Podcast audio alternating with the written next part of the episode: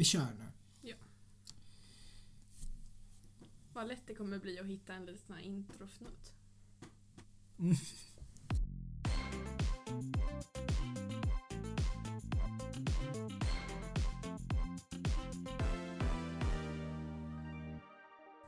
Hej och hjärtligt välkomna till den här podden som vi har valt att kalla mm, Superstarkt sagt. Jag heter Hugo. Jag heter Jolin. Ja, och idag är, är det tredje avsnittet. Spännande. Det, ja, mycket. Det är 7 juni. Igår, 6 juni, var det dagen D. Frukt, fruktens dag. Färskpotatisens dag. Sillens dag. Sveriges nationaldag. Den stora lupinbekämpardagen. Det är en kul dag. Och motorhistoriska dagen.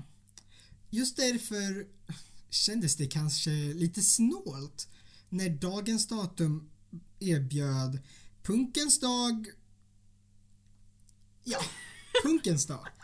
Så jag tänker, jag säger några ord om punk. Otippat att eh, nationaldagen får dela dag så många dagar. Ja, så Det väldigt man många dagar. Och också alltså, att dagen D får dela med så många dagar. Mhm. Det känns som att man tar hänsyn till dem. Mm. Men punk. Punk. Jag gick in på Nationalencyklopedin. Kanske inte bästa stället för punkfakta. I alla fall inte om man frågar punkarna själva. Eh, ordet kommer från engelskans punk som eh, åtminstone tidigare betytt eh, prostituerad eller värdelös person. Punk är, jag citerar nu, ungdoms och musikrörelse med starka ideologiska och socialpolitiska inslag under andra halvan av 1970-talet. Det jag reagerade på spontant var andra halvan av 70-talet. Kort. Ja, väldigt kort. Men det var väldigt kort när jag läser mer. Jaha. Alltså det var typ så här två, tre år som var det stora punk. Oj. Ja. Nej men när man hör folk säga det så är det ju verkligen så här. Oj, det var hela mitt liv. Typ. Ja. Eh, det började i Storbritannien och det var en reaktion på den elitistiska och teatrala symfonirocken. Mm.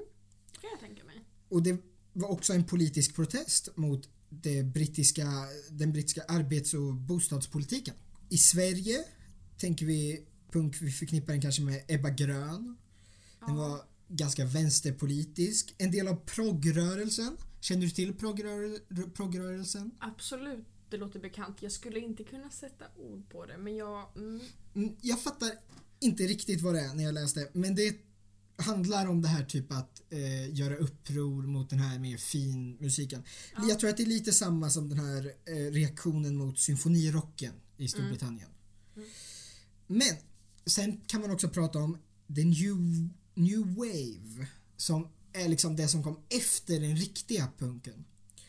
Och i Sverige är det där vi till exempel ser Tant Strul. Mhm. Så det är lite förändrad punk men det är nog många som förknippar det med punk.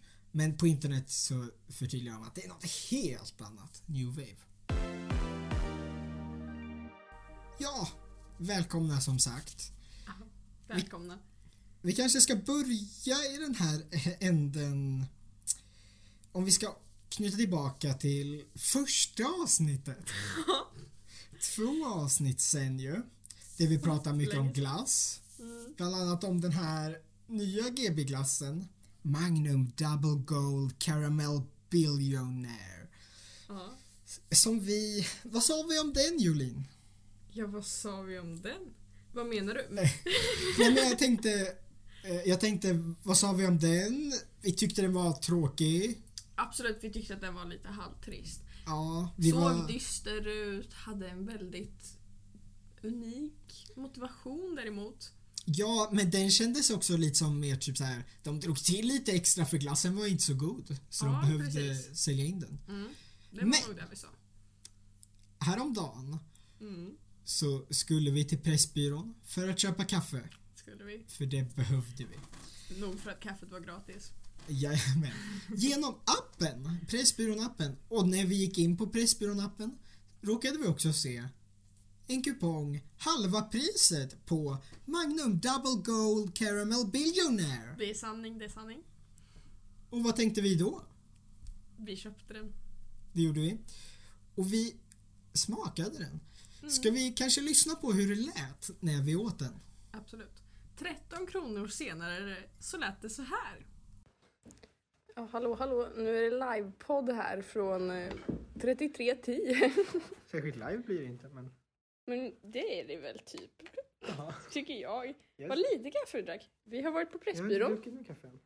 Men hur har du spilt ändå? Jag, jag, vet- locken, Pressbyråns lock. Ja. Eh, vi var på Pressbyrån.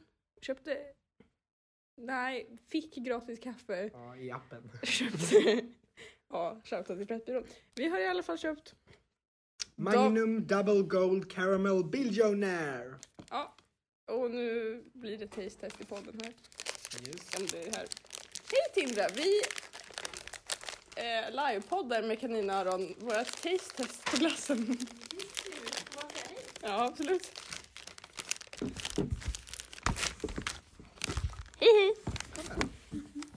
Spännande. Den är knottrig. Den är jätteknottrig. eh, Är det nötter som är där eller bara knotter?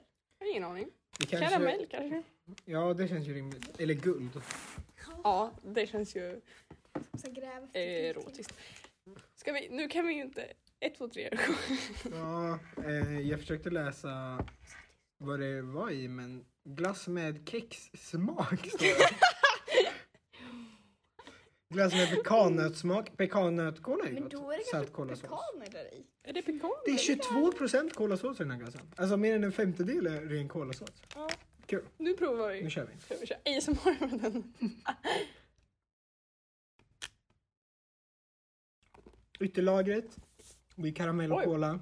Ganska gott. Just det, den är ju en sån här dubbelgrej. För visst är det som vi sa förra avsnittet att det är liksom choklad och sen är det typ sås Fast nej, det här ser ut att vara bara lager. Sen är det liksom kola runt. Mm. Och sen är det liksom glass. Spännande! Um, Oj, gott. jätte, jättemycket kolasås. är alltså det. 22 procent märks tydligt. Mm. Verkligen. Det var väl gott? Eller? Mm. Jo, men nu när man fick med glass så var det inte så här för mycket kolasås utan rimlig mängd. Ja, gott. Gott. Ja men absolut, framförallt nu när vi köpte den med appen så vi fick halva priset på den. Då är det Absolut. så här värt. Ja. Vet inte om det hade varit så här glass man köpte annars. Nej. Ingen superduper. Den Ah. är ju ganska liten. Jag tror Mm, Magnum är så här 26 stora nu för tiden. Ja, det är stora att ta i. Ja, Ja. Små. puss och kram. Hej Men då. vänta, vi behöver ett poäng. Ja, Vi ska- poäng. Mhm. Det också.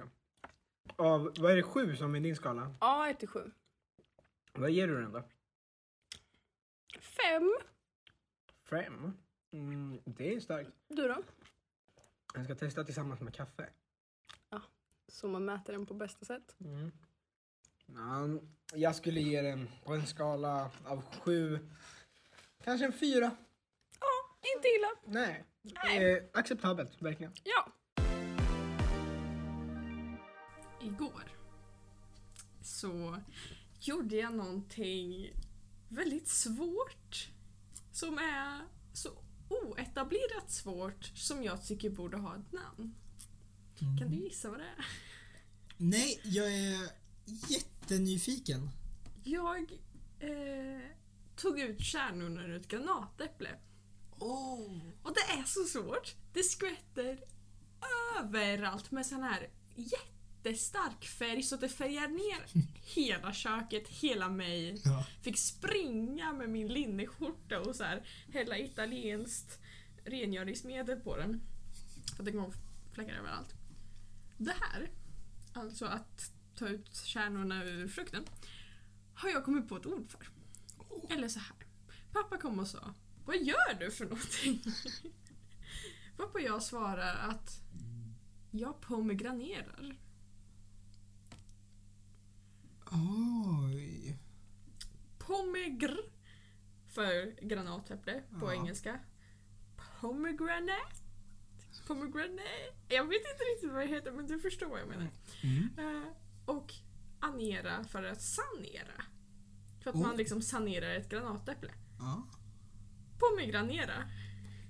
Ah, Jag gillar det verkligen.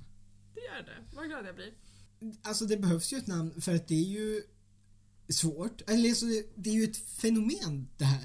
För Jaha. att det är så otroligt svårt och krångligt. Och som du säger, värsta röran. Ja. Men man vill ju göra det för det är så gott. ja, det är ju jättegott. Men det är ju nästan som man drar sig för att äta granatäpple bara för att det är så otroligt jobbigt. Just det, jag vet inte vad som hände när jag skulle köpa mitt granatäpple. Nej. Jag bara, åh mamma jag vill ha ett granatäpple. Och hon bara, oj, 22 kronor för ett granatäpple. Ja, ja, låt gå liksom. Mm. Sen så kommer vi till kassan.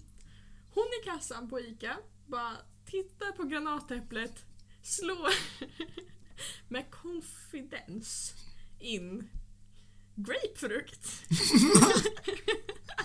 så granatäpplet kostar bara typ så 13 kronor för att hon var helt säker på att det var en grapefrukt. Jag tänker, jobbar man i livsmedelsbutik? Är det inte så här? Jag tänker mig första dagen. Jag har ju aldrig jobbat i livsmedelsbutik. Nej. Så jag tänker att man får följa med någon handledare och de typ så här. Ja, där har du godiset. Där har vi blöjor. Charken. Ja, här är frukt och grönt. Det här är morötter. Det här är persikor. Och då tänker jag att man där får lära sig skillnaden på en grapefrukt och ett Jag granatäpple. tycker bara inte att det är ren allmänbildning att kunna se på ett granatäpple och se att det är ett granatäpple. Har de aldrig spelat så eh, Fruit Ninja? Vad heter det? Heter det Fruit Ninja? Eh, ingen aning. Men det tycker jag, du kan ju inte förvänta dig att de ska ha spelat Fruit Ninja. Däremot kan man förvänta sig ändå att man kan skillnaden Men på har du frukter. aldrig spelat det? Va? Du vet det när man kuttar frukter? Ja, jag vet vad det är men jag tror aldrig jag har spelat det. Va?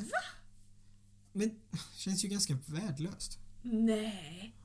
Jag var ju barndom för tusan.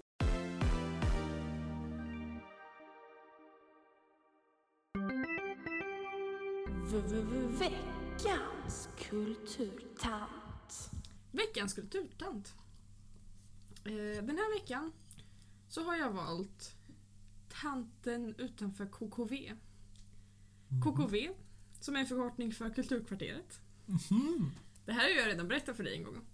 Men jag tyckte att det förtjänade att bli veckans kulturtant. Vi, eh, vår teaterklass, står inne på Kulturkvarteret efter att ha sett Treornas slutproduktion. Precis, de har spelat upp. Ska vi kanske förtydliga eh, att Kulturkvarteret är ju den här Ja. nya byggnaden som kommunen har byggt och där ska de ha bibliotek, Kulturskolans verksamhet och Mm. vi som håller på med teater på, alltså på gymnasiet, på estetiska programmet, vi ska Ja. också ha lektioner där. Även dans då. Exakt. Eh, så det är ju lite av en happening i stan. Mm. Eh, vi står där inne. Eh, egentligen bara för att catcha upp innan vi ska gå därifrån. Eh, varpå en tant och en gubbe knackar på fönstret, eller på dörren men som har fönster. Det är glasdörrar. Ja. Och så här vinkar för att få oss att gå dit och släppa in dem. Men vi släpper ju inte in dem. För att så här, vi får inte släppa in folk där. Det är ju helt oöppnat och kära någon. Ja, ändå. Våra lärare är ganska tydliga att släppa inte in obehöriga för att vi har Ja. haft problem med det på skolan. Ja, och även att det är så här, knappt så att vi kommer in där. Vi måste verkligen så här, kontakta vår lärare för att den ska komma och öppna. Annars kommer inte vi komma in för att så här, byggarbetare och sånt släpper ju inte in Nej, exakt. Kulturkvarteret har liksom inte invigts ordentligt Nej. Folk, alltså verksamheten håller på att flytta in. Men precis. Men vi går ut, när de, för de går iväg lite och då tar vi chansen och så går vi ut. Eh, och då så ser de att vi har gått ut så kommer de småspringandes tillbaka och börjar prata med några av oss. Eh, varpå vi förklarar att nej men ni får inte gå in här, det är oöppnat och nej men det går liksom inte. Vi har inte ens möjligheten att öppna dörren utifrån. Eh, och de bara nej och börjar prata lite. Jag tror att det kommer fram till att tanten har gått på Carro estet när hon var ung. Det var lite oklart. Mm. Hon har en, hennes man då, han har plommonstopp, runda svarta glasögon och skrattar lite och säger att haha, nej här kommer inte ens du in. Sen kommer det någon, en teaterelev från trean, och trycker på den här dörröppna-knappen när hon ska gå ut. Så att dörren är öppen ett tag. Varpå hon... Först är det hon liksom, för att han står närmast dörren, sen står hon och sen så står vi framför henne men alla står liksom parallellt med dörren. Förstår man? Mm. Mm. Hon springer mellan oss, förbi sin gubbe, in genom dörren. Varpå hennes gubbe måste liksom springa efter, jogga in där. Så de springer in efter att vi har precis stått där och förklarat att nej men ni får inte gå in här. Kära. Och visst var det lite liksom mitt i er konversation? Absolut! Som hon bara lämnade er och sprang iväg. Ja! Alltså, ja. Jag såg ju inte det här för jag hade redan gått iväg. Mm. Men det, jag hade ju velat sett det. Ja, det var en upplevelse. Alltså jag behöver inte ens motivera varför hon är veckans kulturtant.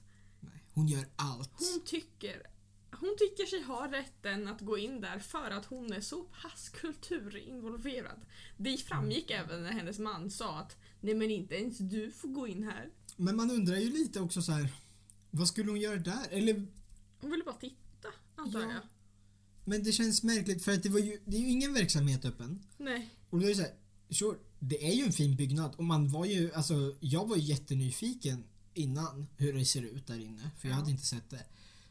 Men kan man inte vänta några veckor? Men verkligen. Ja, jag håller med. Men hon blev i alla fall ve- ve- ve- veckans kulturtant. Julin, Ja. Har du sett att de på Dramaten Play har lagt upp Tanta Gills död? Nej, det har jag inte. Nej, jag tänkte, det här kan du hört talas om.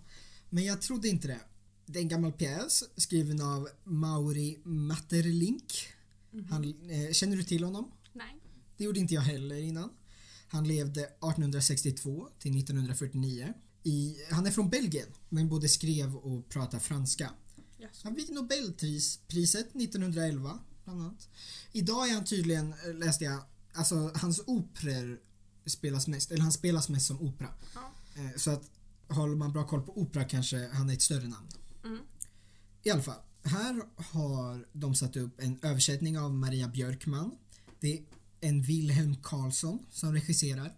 Och tittar vi på skådespelarna så ser vi Stina Ekblad. Ja, och Lena Endre. Båda två! Båda två! De Ja. toppat! Mm-mm. Sen ser vi också eh, Nina Fex och Erik En i betydande roller och sen har eh, är även Sofina eh, Pekkari, Maria Saloma och Nadia Weiss, Weiss med. Men i lite mindre roller som bara är med typ en scen. Okej. Det här Mycket låter ju bra. kvinnor. Va? Mycket kvinnor. Mm, ja, i sanning i sanning. Jag har inte så koll på den här pjäsen ska jag erkännas. Nej, ska jag kanske berätta? Jag hade tänkt jag skulle läsa upp det lite korta som står på Dramatens hemsida om vad den handlar om. Ja. Drottningen har tagit fullständig kontroll över sina tjänare och folket. Hon visar sig aldrig, men har dödat alla i familjen som hotar hennes makt. De enda som finns kvar är barnbarnet Tanta Jill, hans systrar Ugrain och Belanger samt den åldrade riddaren Agloval. Nu viskas det om att drottningen är ute efter Tanta Jill också. Hur ska systrarna lyckas försvara den lilla pojken mot de onda krafter som drottningen besitter? Det är nämligen Stina Ekblad som spelar den här lilla pojken, Tanta Jill. Mhm. Och det här låter ju väldigt bra. Ja. Men den här föreställningen är lite speciell. Mhm. Jag, jag ska börja i den här änden.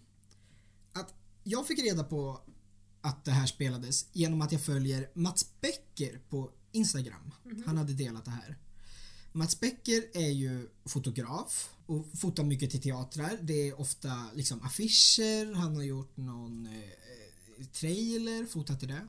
Han har gjort flera grejer för Länsteatern här i Örebro. Men till det här projektet har han gjort lite mer. Han har inte bara fotat någon affisch utan han har haft en rätt stor roll i själva pjäsen. För att det här som de laddat upp är ett audiodrama, ett ljuddrama inspelat i studio med ett bildspel till. Va? Ja, så det är alltså de har läst de här skådespelarna, sina repliker, i en studio Ja. och spelat in det. Och sen är det den här ljudfilen och till det har man lagt ett bildspel med de här bilderna. Ungefär 200 bilder är det som Mats Becker tillsammans med Marcus Gårder har fotat. Okej. Va, vad tänker du Vänta, så nu det när är jag bara inget säger det här? skådespel? Nej, Det är ju röstskådespel och sen är det ju bilder, Det är på bilder. dem när de skådespelar. Det är liksom bilder från, Mm. från föreställningen typ. Va, vad tänker du när jag, när jag berättar det här för dig? Jag vill inte se det. Så Nej. tänker jag. jag vill, det här vill man ju inte se. Nej, jag tänkte lite så här. Varför, varför spelar de inte bara Vad är in det för den? jävla stop motion med Stina Ekblad och Lena Endre? Nej, men jag tänkte så här. Varför, varför spelar de inte bara in alltså skådespelet? Som eh, man oftast gör med teater. När man ska spela jag, in det. vet, jag undrar jättemycket. Och, så jag var lite negativt inställd. Men Fullt rimligt. Jag tog ändå min lördag och kollade på den här. Och jag måste säga, jag älskar det! Nej! Jo! Jag ska berätta om det. Mm. Dels, om vi, Vad tänker, om vi tänker på när man spelar in teater vanligtvis. Har man en fast kamera bara framifrån och bara spelar scenen kan det lätt bli lite tråkigt. Jag förväntar mig väldigt, väldigt mycket om innehållet, att det ska hålla mig intresserad. För att man får ju inte det här i film med klippningar och vinklar och att man kommer nära. Men man får ju inte heller den här kontakten och närheten som man får när man är i en, alltså i publiken på en teater. Och jag gillar inte heller när de är uppe med kameran på scen och spelar in och håller på med svepningar och drar fram och tillbaka. Nej. Nej, det Nej. blir jättekonstigt. Och då var det här en rätt trevlig lösning. Det är ett antal stillbilder. Och först och främst, det blir inte tråkigt. Det kan jag tänka att det blir. Mm, det var nog min största oro. För att jag tänker fördelen med ett audiodrama är ju att man gör något annat. Man går en promenad, vad vet jag, samtidigt som man lyssnar. Man åker bil. Men det kan man ju inte nu när man ska se på bilder samtidigt. Nej. Men när den här bilden visas under en viss tid, under några sekunder, Mm. så hinner man liksom, man hinner se så mycket detaljer. För att det är, ett, det är ett jättevackert rum, alltså det är en superfin lokal de spelar i. Och det är alltså jättefina kostymer. De är lite, alltså äldre. Mm. Ja, jag förstår. Ja, och man hinner liksom verkligen se dem. Och man kan också komma så här nära som jag pratade om, som jag inte gillar när de spelar in scenkonst. Men hur då? Ja, men genom, de har ju liksom bra objektiv. De har väl alltså teleobjektiv. Ja, men det, ja, det är väl självfallet. Ja. Men, fråga. Mm. Ligger den uppe på Dramaten som liksom så här, ja här ligger ett bildspel eller ligger det uppe som att de har liksom filmat på en scen där det rullar ett bildspel i bakgrunden? För det är det jag får upp i huvudet men jag antar att det inte är så. Mm, jag förstår inte riktigt vad du... När, de, när det ligger uppe på sidan, Mm. ligger det uppe som att så här, det här, nu är det bilden över hela din skärm? Ja, Ja. jo men precis. Det är som ett bildspel med ljud. Mm. Det är inte ett bildspel på scen. Nej för det var det jag tänkte, Ja, jag vet inte. Nej, så är det inte. Alltså just att man stannar upp, att man kommer så nära och att det är detaljer. Alltså det är så effektfullt. Jag minns, det var någon gång där man så här verkligen kan se rädslan i Stina Ekblads ögon. När de så här, det är knivskarp bild och man liksom kan se det, det är så nära. På ett sätt som man inte kommer i andra sammanhang. Mm. Så att det var otroligt effektfullt och det, alltså det är jättefint fotat ska jag säga också Ja, det eh, allting. Och det riktigt bra gjort. Också när man, hur man jobbat med de här bilderna i tempo. Att ibland tar det lång tid och ibland går det ganska snabbt mellan att man byter bilder. Ja men wow. Så att de har verkligen tänkt till. Det är inte bara så här något, att de bara lagt in bil, random bilder. Nej men det är ju klart. Och också att man får tid att titta på rekvisita och karaktärerna och så. Ja. Men så kör någon så spännande. Men jag antar att du fortfarande föredrar alltså teater mm, vad heter det? Live-teater? Ja. Alltså vanlig teater när man är på teatern. Men det är klart att det är ju Det toppar inte det här va? Nej men det är ju också, det är ju svårt att byta ut det för att det är ju, det är ju något fantastiskt när man är på samma ställe, man är i samma rum som skådespelarna. Den liksom kontakten och när hela rummet har ett gemensamt fokus Ja. mot scenen och håller andan samtidigt. Men Oj. det här Det här är verkligen något jag kan tänka mig att titta på, alltså fler gånger. Om det här görs Jaha. fler gånger. Den Jaha. är bara 50 minuter. Jaha! Ja. Då blir man Eh, mer lig- frestad. ligger uppe på Dramaten Play, alla kan se den. Ligger uppe till 30 juni. Så att det finns ganska gott om tid ändå, även efter att det här släpps. Är det något jag borde se alltså? Jag rekommenderar den starkt. Starkt. Och sen är också, alltså inte bara att det här med fotandet kul, utan det alltså det är en otroligt bra eh, pjäs. Den skulle göra sig snyggt även, alltså ljudet för sig. Alltså jag menar det är ju superbra skådespelare. Och även bara ljud, så att det är jätteeffektfullt, det är en fin berättelse som utspelar sig under de här 50 minuterna. Alltså det enda jag kan tänka är att vilken slöseri på bra skådespelare. Och bara ha lite bilder på dem. Ja men alltså det var det jag Det känns klent. Ja men det var det jag tänkte först, just som jag sa, varför inte spela in? Eller det Ja. känns verkligen som en sämre variant. Men jag tycker inte det. Nej. Och jag tror också så här, för att man, ja men som jag sa, när man i den här stillbilden verkligen kunde Ja. se i Stina Ekblads ögon vad hon känner. Då krävs det väl alltså viss skådespelarförmåga för att det ska vara så tydligt att det talar i en stillbild. Mm, det är klart. Ja. nu har jag en grej här som jag bara vill diskutera för jag har tänkt på det. Det är lite så här, ja, kul. Eh, min rubrik är selleri, broccoli och spenat. Oj! Mm. Varför hotar man barn med de här? Varför hotar man barn med de här grönsakerna? För att så här, selleri, har du någonsin ätit selleri? Och var den tillagad? Hur smakar det? Jag har aldrig ätit selleri. Alltså, jag kommer inte på något tillfälle när jag har ätit selleri, men jag Nej. tänker, det måste jag väl ha gjort. Eller hur? För att det är en så normaliserad grönsak. Men är inte selleri också så här, jag tänker, man skivar upp den, alltså typ som en purjolök, kanske lite bredare skivor och typ har i grytor. Kanske. Jag vet inte, jag kanske är ute och cyklar kolla, Jag helt vet inte heller. Broccoli, det tycker typ alla om. Jag känner ju nog ingen som jag inte vet tycker om broccoli. Tycker inte du om broccoli? Jag tycker inte Nej, alls om nu broccoli. kommer jag på, nu känner jag en person som inte tycker om broccoli. Aha! Men det är så här, broccoli, det tycker de flesta, speciellt barn om. Va, gör de det? Ja, det gör de. Det är bara lögn. Spenat, rimligare grej. Men också igen, hur ofta äter man spenat? Men spenat, eller alltså typ så här. Vi har ganska ofta typ så här babyspenat. Jag gör så. Men man äter ju inte spenat så ofta att det blir så en grej att typ så här, ät upp spenaten annars får du ingen efterrätt. För det här känns ändå som en så etablerad grej att så här, selleri och spenat och Mm. typ broccoli bara du måste äta upp selleri innan du får godis.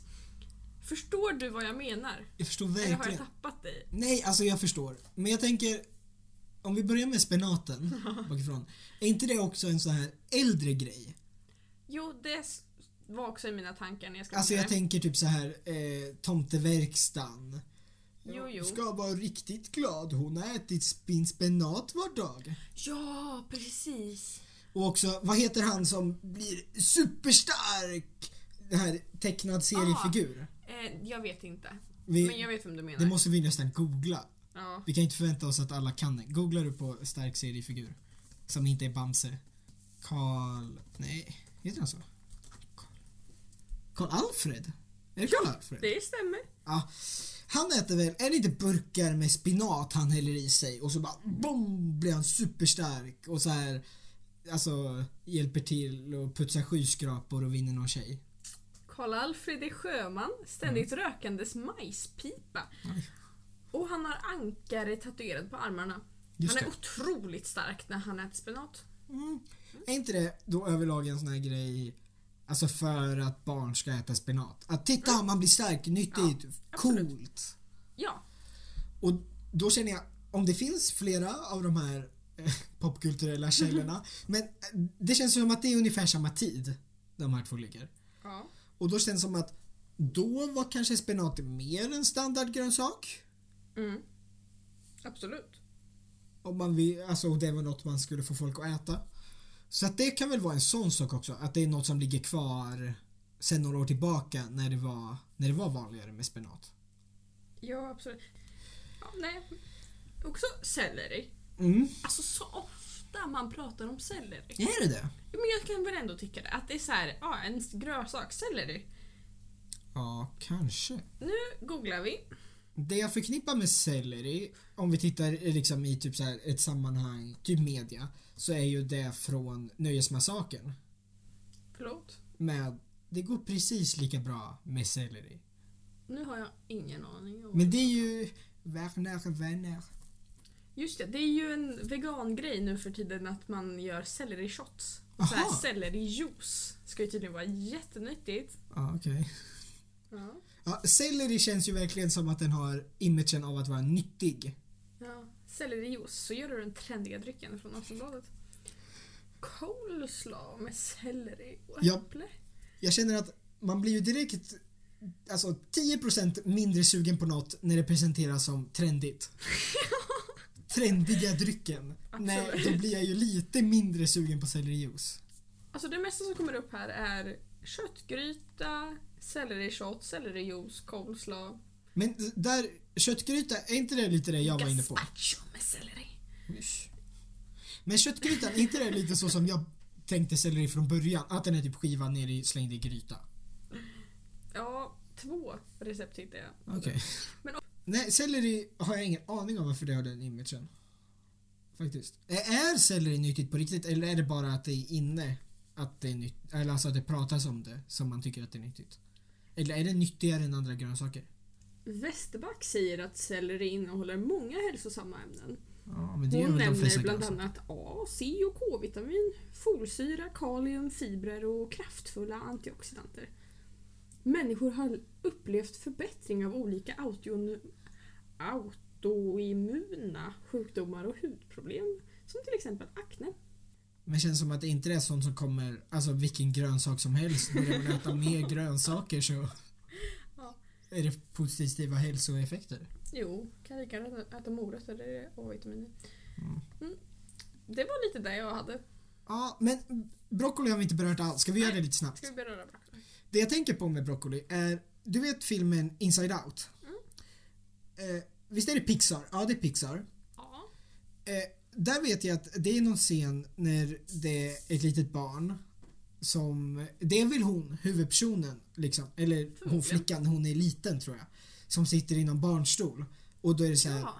och hon eh, blir serverad broccoli och då avsky går fram och bara ah!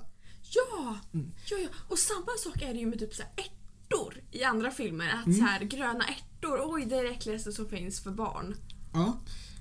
Men i just den här med, Förlåt. Ja. nej det är lugnt, med broccoli så vet jag att i andra länder har de bytt ut broccoli mot andra grönsaker. Ja, jag vet till exempel Japan är det inte broccoli. Utan då är det något annat sån här stjälkliknande som där i den kulturen är så här klassisk mindre barn tycker inte om, äckligt. Det är så spännande. För att också så här broccoli, det är inte äckligt. Du tycker ju nu det. Ja. Så det var ju lite off här va. Mm. Men det är så här överlag så smakar det ju inte så mycket. Nej, Det är som att så här, för att alla de här grejerna vi tar upp nu är gröna. mm, verkligen. Men de För har att- något med saken att göra. Ja, men jag tänker kanske för att typ så här, sallad är något som jag minns när man var alltså liten, ordentligt liten. Som så här äckligt och sallad smakar ju ingenting. Nej, Eller alltså hur kan man inte gilla sallad? Men, ja, men gurka har ju aldrig varit det här problemet och gurka är också grönt. Ja, gurka känns ju som att det har varit så här, det tycker man om. Mm. Men, ja, men jag lyssnade på en podd i lördags, i förrgår. Mm. Som pratade om grönsaker Mm. och om att det finns typ en femtedel av alla personer har typ i generna att alltså de reagerar på väldigt stort antal grönsaker som att det smakar liksom beskare för dem. Ja, och jag blir förvånad över att det var en femtedel för det är många. Mm. Eh, men tydligen är det här så, något som man kan se på andra djur också. Att liksom, man har någon gen som eh, förvränger smakerna på alltså väldigt mycket grönsaker. Va? Varför då? Jag- Jag vet inte riktigt hur det här kommer sig. Sen finns det också, jag tror att man delar in det här i tre kategorier för jag tror att det var typ en femtedel som eh, var så här verkligen grönsakshatarna. Aha. Sen var det en lite större del som var grönsaksälskarna som hade samma sak fast typ grönsaker blev gott. Ja. Jag minns inte riktigt exakt hur. Och sen fanns det den lite större standarddelen. Ja. Men jag tror att det här också, koriander, väldigt Jag omtalat. tänker också på koriander. Vissa avskyr koriander, det smakar tvål Ja. är väl standard det man säger. Och andra så här, koriander bästa som finns. Och jag tror att det har med det här att Finns göra det också. inget mellanting?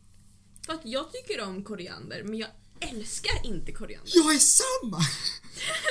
Och jag är så glad för att koriander framställs alltid som så här antingen gillar man det eller så gillar man det inte. Men ja, för att så här, jag tycker väl om koriander ibland. Det är såhär, ja koriander. Det är en ört. Det, är, något- det är inte som att jag bara åh koriander. Nej.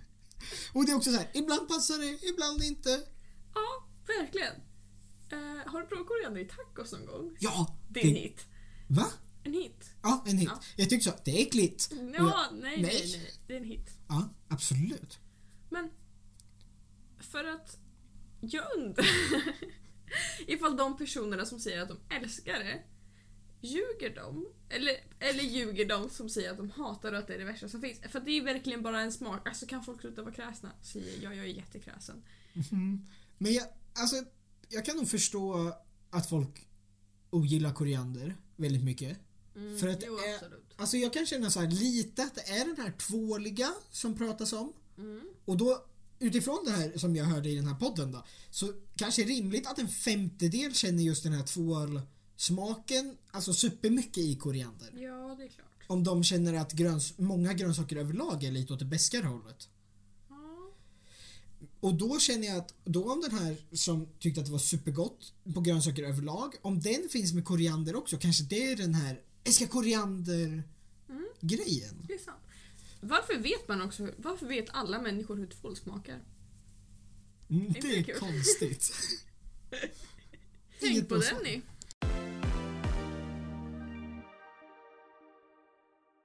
Oh, oh, Oh, oh, oh, oh, oh, oh.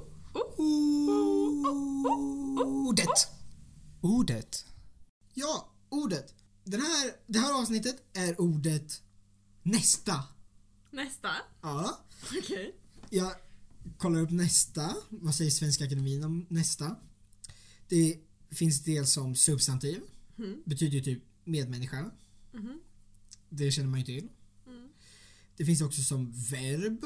Känner du till verbet? Ja, det gör jag nog. Alltså nästa som att ett näste typ. Nej, Nej. det tror jag inte. Eh, enligt Svenska Akademin är det att sy med lösa stygn. Det säger Svenska Ja, Akademins ordlista. klart. Sen, Svensk ordbok säger istället Ja, fästa med glesa stygn. Ja, nu förstår jag. Ja. Ja. Ordlistan säger att det är samma sak som att trockla. Okej. Det vet jag inte riktigt. Men det mest intressanta är väl adjektivet. Nästa. Som betyder närmast följande. Ja. Och det här har varit belagt i svenskan sedan 1300-talet. Så. Men trots det verkar vi ändå inte riktigt ha kommit överens om hur vi ska använda det. Nej. För flera gånger de sista veckorna har jag reagerat på, i skriftform då, i olika chattar, att folk har menat olika saker och uppfattat olika saker när man har skrivit till exempel nästa vecka, nästa tisdag och sånt. Så jag tänkte, ska vi försöka sätta upp lite regler? Okej. Jag frågar dig lite, om vi börjar med, om jag säger nästa år, vad Ja. tänker du för år då? 2022. Ja, exakt. Ja. Året som kommer efter året vi är i nu. Ja. Om jag säger nästa vecka, vad tänker du då? Ja, vecka 24. Exakt. För det är vecka 23 nu, Mm. när det här släpps. Men om det skulle vara söndag Ja. och, jag och du säger, och jag säger nästa vecka. Tänker du då, ah, måndagen som börjar nu imorgon och den veckan? Nej. Eller vänta. Jo. Mm. Det gör jag nog. Ja. Visst, man borde ju det om vi ska följa mönstret. För man är ju Ja. fortfarande i en vecka och då är det ju veckan som kommer efter det. Ja. Den som är närmast följande. Mm. Om jag säger nästa onsdag. Ja. Idag är det måndag. ja. Vad tänker du då? Nästa onsdag är inte nu på onsdag. Du tänker inte att det är nu på onsdag utan veckan efter det. Ja. För att det måste ha gått en onsdag emellan för att det ska kunna bli nästa onsdag. Mm, intressant för att annars tänker man ju varför är det inte den som kommer alltså snarast? Jag vet inte. För det är förstkommande onsdag och onsdagen efter det blir liksom nästkommande onsdag. Men det är ju närmast följande onsdag. Ja. Borde det inte vara jag vill den att det onsdagen ska vara närmaste, följa, närmaste följande onsdag från en onsdag.